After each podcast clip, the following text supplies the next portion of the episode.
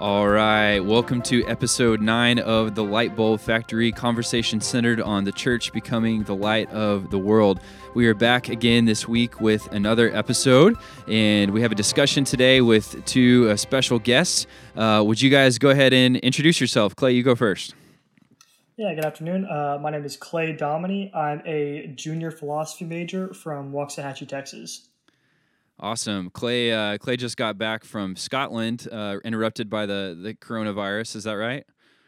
Oh yeah, that was a real hectic time, but had a great time in Scotland until it got cut short. I'm sensing that your Scottish accent has worn off. Is is that right? Yeah, it was never really great to begin with, to be honest. Yeah, you're you're not quite William Wallace, but that, but that's okay, you know. Sounded a little too cockney to be Scottish. and uh, Xana, go ahead and introduce yourself too. Hey y'all, uh, I am Xana Toth. I am a junior now at Baylor and I am from Louisiana.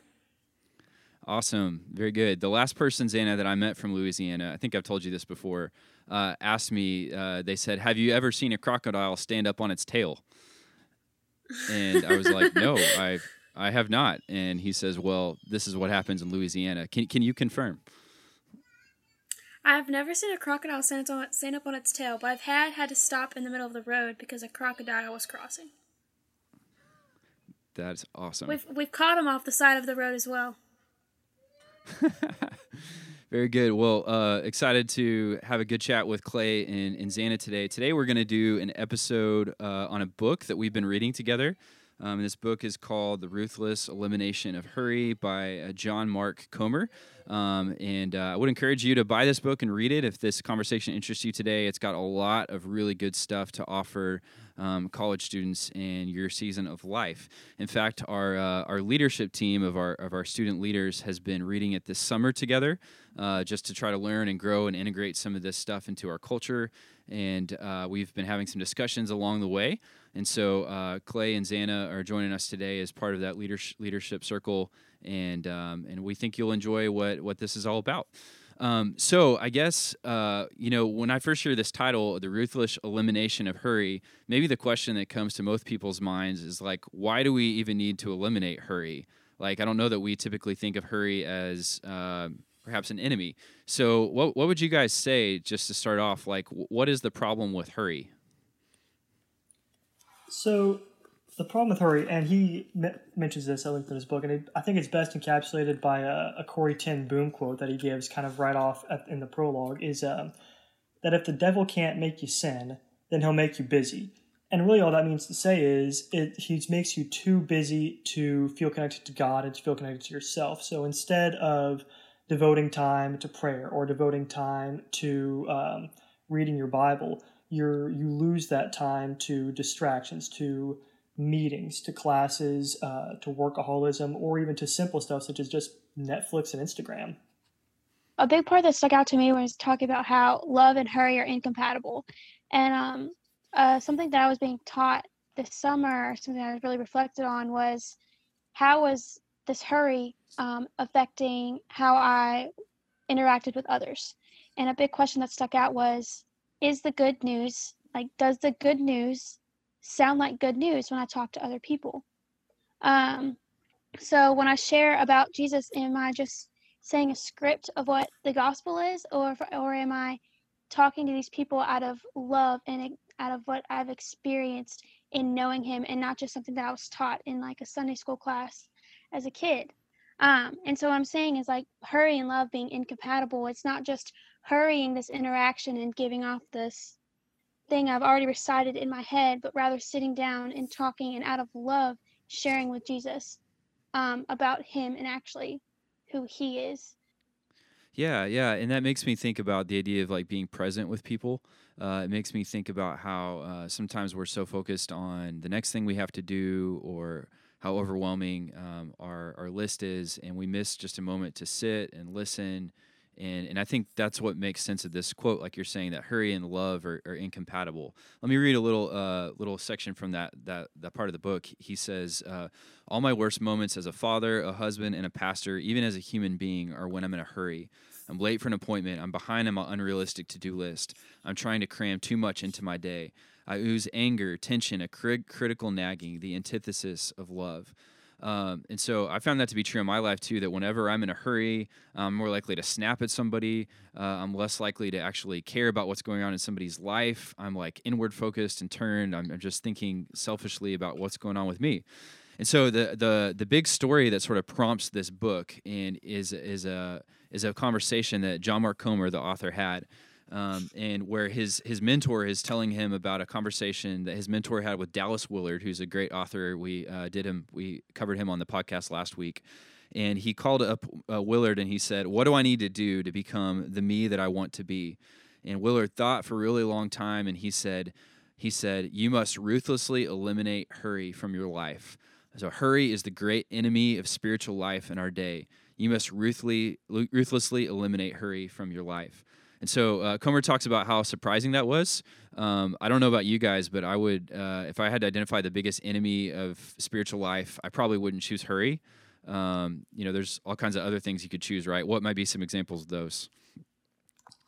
I mean, he lists several examples at the start of the book. He mentions that he he's from Portland, a very secular area, definitely not in the Bible Belt uh, like where we are. And he said if you were to you were to ask him what the uh, biggest threats to you know spiritual life today would be. He mentions uh, liberal theology, changing ideas on gender and sexuality, Donald Trump, millions of questions people yeah. have about violence in the Old Testament. Uh, he, Hurry probably wouldn't have cracked the top ten.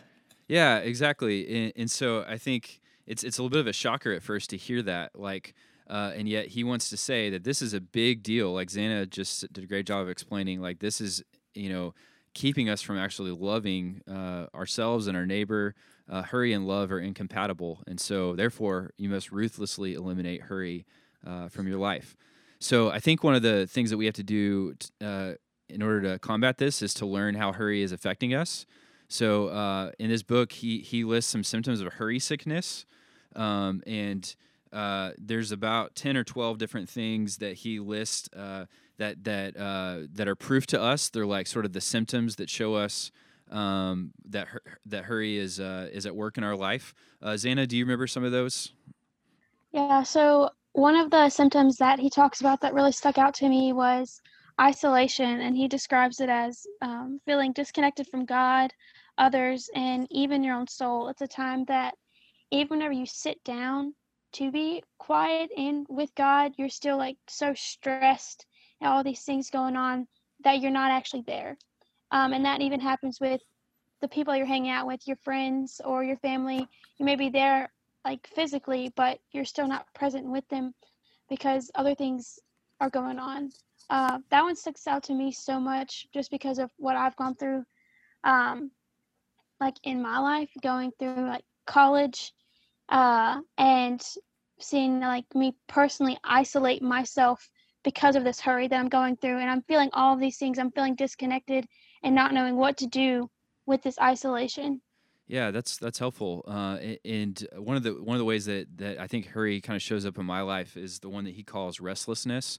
Um, so there's this idea that like you feel like you have to have be productive and efficient sort of every moment of every day, and um, and I, I started to notice how like my my phone actually I feel like trained me to start to do that a little bit. How um, you know, now I can, if I'm walking from A to B, I can be checking my email and uh, checking Instagram and responding to a text and, you know, checking the weather or how many COVID cases there were happening in the county today. You know, there's just this endless amount of things I can be checking. And so every moment is becomes a possibility of being efficient and productive and making the most of my time and not wasting it.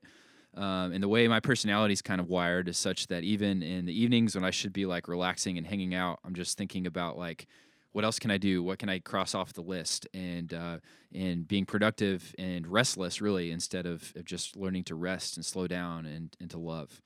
Absolutely. Uh, you touched on it, restless. It that manifests itself in my life in uh, this kind of constant sense of you know anxiety. It's something's always wrong. Nothing's quite right, and it that, it's a sense that rarely, if ever, goes away. Uh, this is sort of man. It's how hurry sickness manifests itself to me.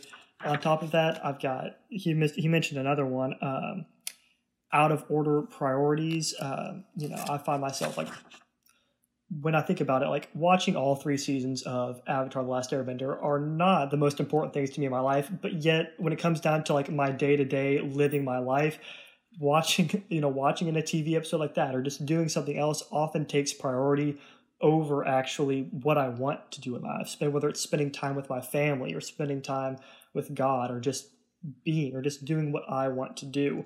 Um, just taking an easier path um, than what's in front of me. And Clay, what's that been like for you in uh, in sort of quarantine life? You know, when we have more time, right? But how has that kind of manifested for you? Yeah, Hurry is definitely has definitely been unique. It's changed its face for me these last five months. I uh, like I like you mentioned earlier, I was in Scotland uh, right before this hit, um, and I came home, and then as soon as I got home, I had this endless supply of time on my hands. I um, I just had hours of the day to just do whatever I wanted, but I found myself kind of not using it as much as I wanted to. I hurry would manifest itself and you know I'd go throughout my day watching TV, going through social media, and I'd finish the day and I'd still feel restless. Like I've done nothing today. This kind of feeling of dissatisfaction. I mean, I got to the point where I was I wasn't keeping time during the day with my watch. I was keeping time during the day by what TV show I was watching. It was Friends in the morning, Office in the afternoon, and New Girl at night. That's your um, new calendar, yeah. that's my yeah, was my new calendar.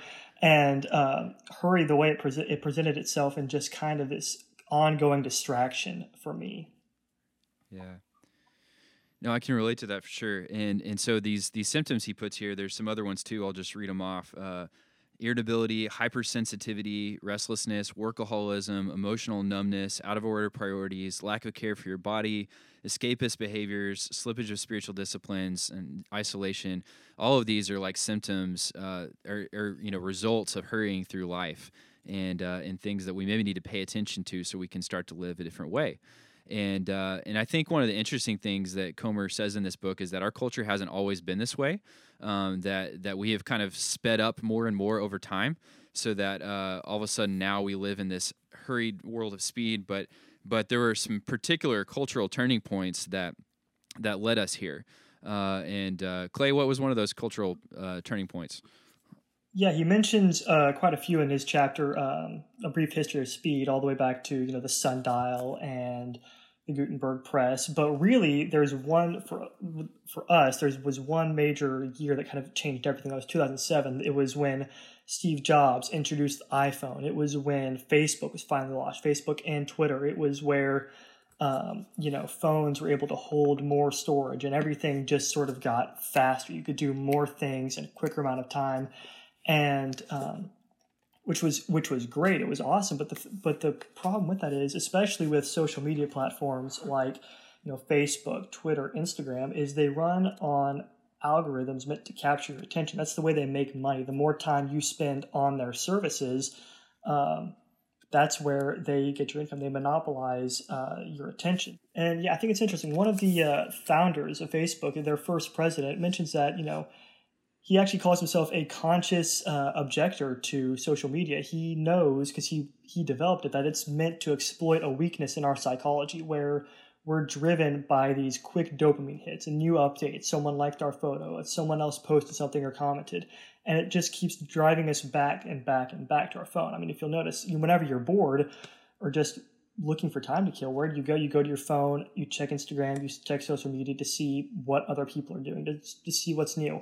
And as a result of this big change in 2007, our attention spans and our lives as a result have been monopolized and we're living at a state of partial uh, partial awareness and partial attention to everything and never giving our full devotion to any one thing at all yeah and that's one of the ironies of like of this world we live in is that we think we don't have time to do anything we're just so stressed and so busy and yet when you look at the stats of how much time we spend on our phones it's overwhelming that we are spending hours and hours of our day uh, you know chopped up into little you know snippets of minutes and and seconds that uh, is given to things that are distractions. And so, if we could somehow just you know turn away from uh, those distractions and use uh, use those moments for something more productive, we'd probably find we had lots of time on our hands instead.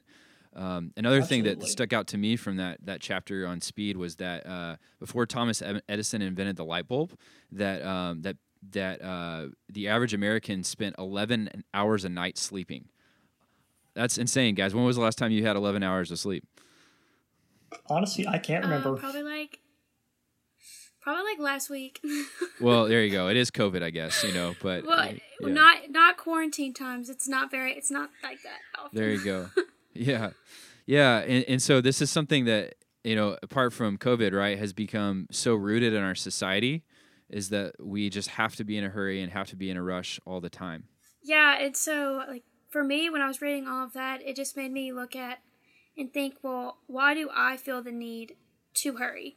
Um, and looking at how it is rooted in our society about how we see all these things like our phones, how we have like to-do list apps on our phones. Um, and it the book even talks about how there was at one point where everything was shut down on Sundays, and yet obviously like that's not anymore. We make it this big ordeal, like sitting in church, being like we're thinking, oh, I wonder what we're gonna eat for lunch after church when I leave. um, Guilty. but looking at why do I feel the need to hurry, and for me personally, it comes down to like this feeling of like self accomplishment. If I can just if I can get to do this and do this and do this, then like I will feel accomplished at the end of the day. Um, and also like why do I feel the need to hurry? All of these accomplishments for me, it came from who can I like who can I impress? Um, who like getting my like my worth or where my identity was coming from was from the other people that were around me of how they judged me based off of what I could accomplish if I hurried and just a little bit more.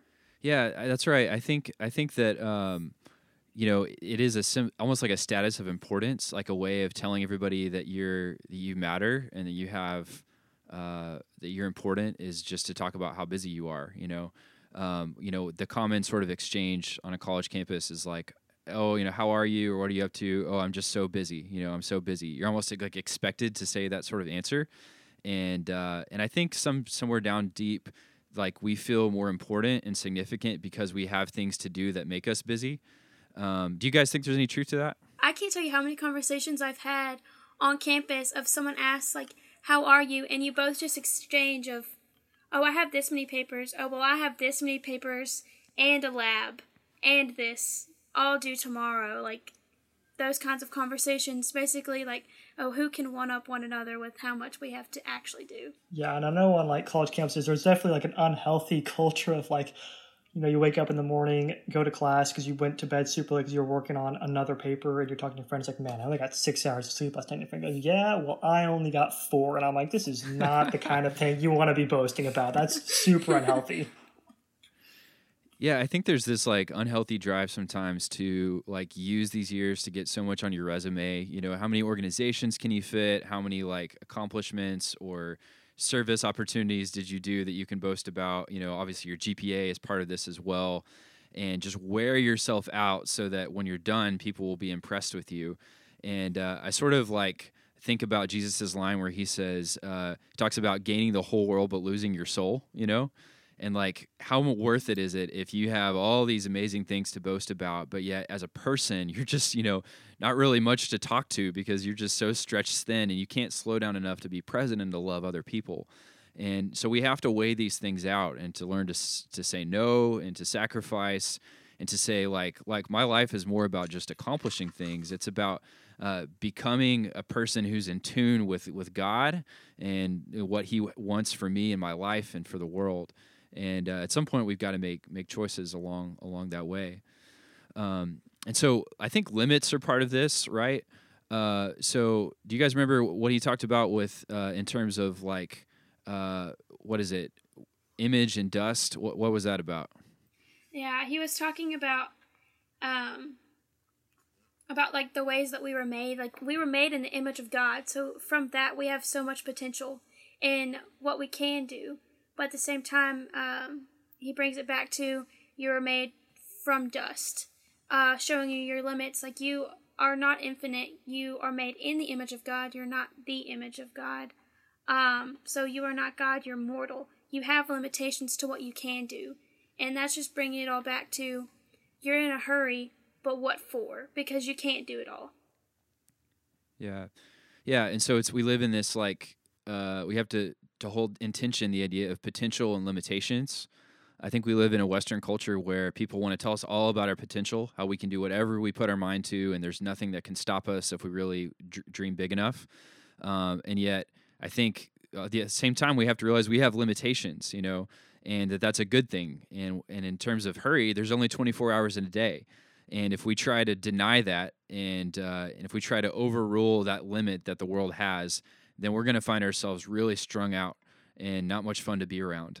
But if we kind of, uh, you know, acknowledge and live into that reality that there's only so much time, then we can we can make the most of it, and we can uh, we we can become healthier people who live into our potential. We're not lazy, we're not apathetic, but at the same time, we realize we can't do it all, and we have to say no to some things.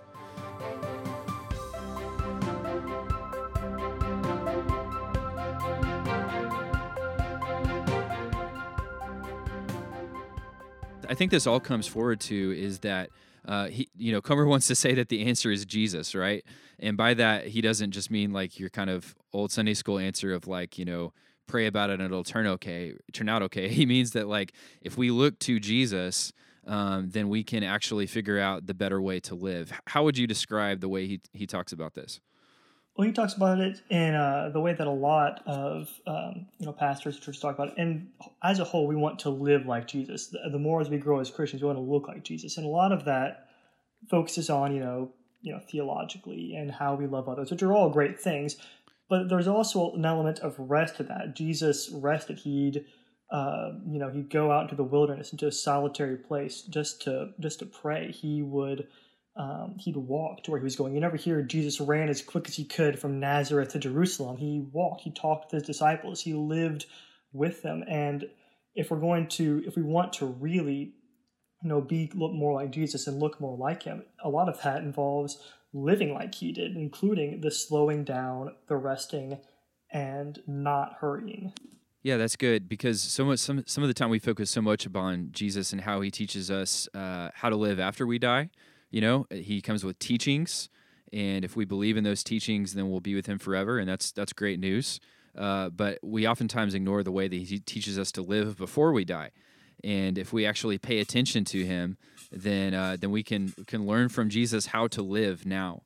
Um, that the Gospels are showing us how Jesus lives, so that we can imitate and mimic him and find the same quality of life that that he had as well. Something that was really interesting to me so I've always heard it said that Jesus is the way, he's the truth, and the life, but the way that Comer set it out to relook at how is Jesus the way? He's not just this door into heaven, but looking at the way as his lifestyle. Um, I know a quote that Ryan always talks to us about. It says he really likes in here is how um, to adopt to have the life of Christ is to adopt the lifestyle of Christ. Or did I say that wrong? No, that's exactly right. If you want to experience the life of Jesus, you have to adopt the the lifestyle of Jesus. Yeah, and he gives us this uh, this sort of metaphor illustration of a group of runners. And so he sees these uh, people like you know on his street who are going out and they have all the like cool running gear. And uh, you've probably seen people like this before on campus or something, and you think, man, they look awesome. You know, they have all the right gear and you know the their perfectly shaped body, you know, and man, I, I want that. Like, I want to be a runner like those sort of people. And then you start to think about uh, what it would take for you to have to be one of those people. You start to think about how you'd have to wake up at 5 a.m. and how you'd have to stop eating ice cream and all those sort of things. And you realize, well, wait a second, I, yeah, I want the life of a runner, but I really actually don't want the lifestyle of a runner. Like that would actually not be much much fun at all. And so, like Xana's saying, like uh, if Jesus is the way, he's he's setting out a way of life for us. He's saying um, that this is a way we can live that Jesus offers up to us. But if we want to experience that way, uh, that life of Jesus, um, the one where he's not in a hurry, he's present, he's loving people, he's not stressed. If we want to experience that, then we're going to have to adopt the the lifestyle of Jesus too.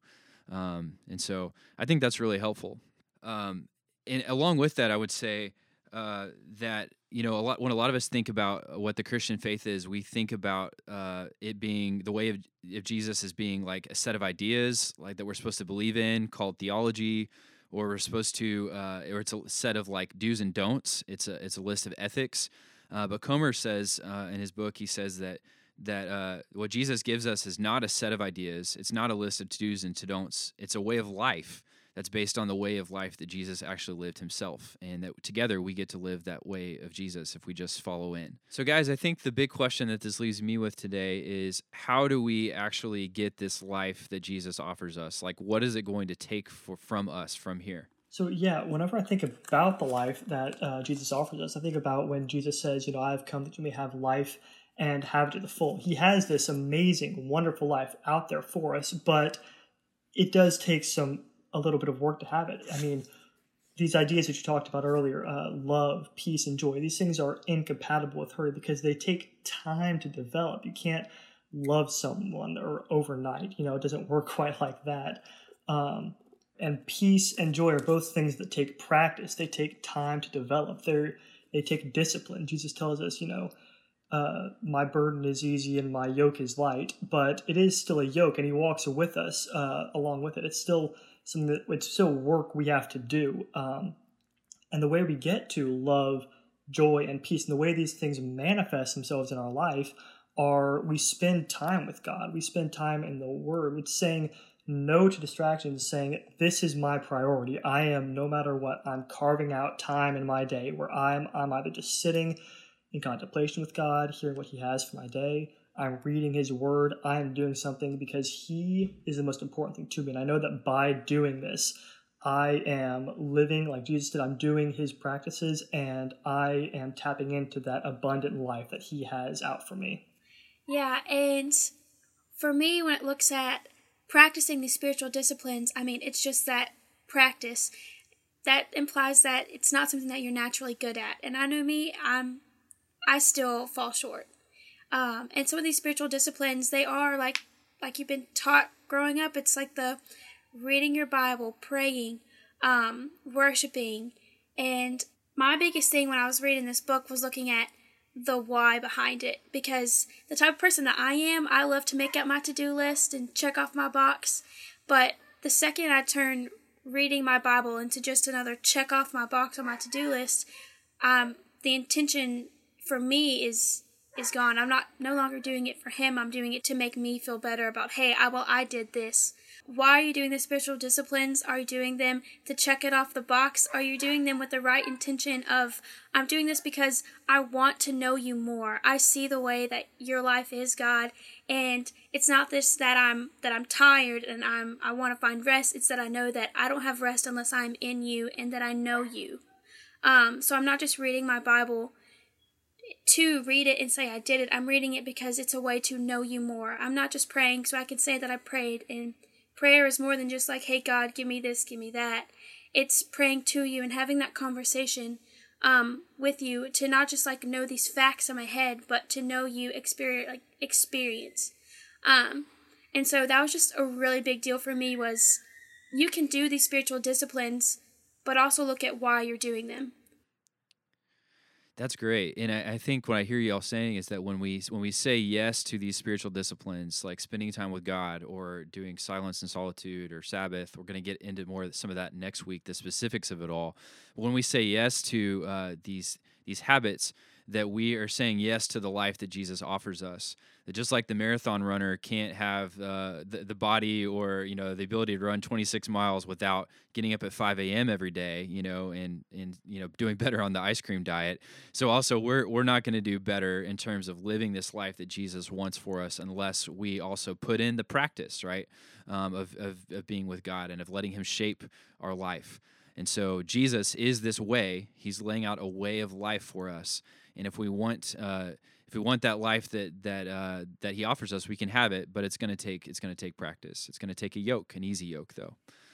Very good. Well, guys, this has been a great episode and conversation today. Thanks uh, so much for joining in, Clay and Xana, for all of your insights. Uh, really thankful for you guys. And uh, next week we're going to be back with uh, with part two. We're going to talk a little bit about some of the specific spiritual disciplines that Comer says we need to take up if we want to eliminate hurry uh, within our life and be able to truly uh, discover this life abundant that Jesus offers us. So tune back in next week. In the meantime, share this episode with a friend or give us a, review if you would. And uh, we are going to be back next week. So see you guys then.